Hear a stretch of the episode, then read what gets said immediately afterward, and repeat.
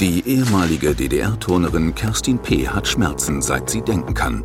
Ich habe acht Gelenk-OPs und ich bin noch nicht fertig. Aufgrund des Trainingspensums eben. Ne? Wir waren ja von Kleinkind an körperlich ja unter Strapazen. Erst mit 60 Jahren erfährt sie, dass sie als Kind gedopt wurde und dass Körper und Seele durch brutale Trainingsmethoden beschädigt sind. Permanente Entwertung ist in vielen Sportarten an der Tagesordnung gewesen.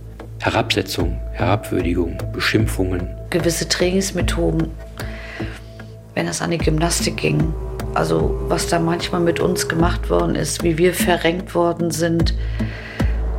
Oh, ich kann Ihnen sagen, da sind so manche Tränen geflossen. Kerstin P. geht vor Gericht. Sie will Gerechtigkeit, Anerkennung und eine Entschädigung.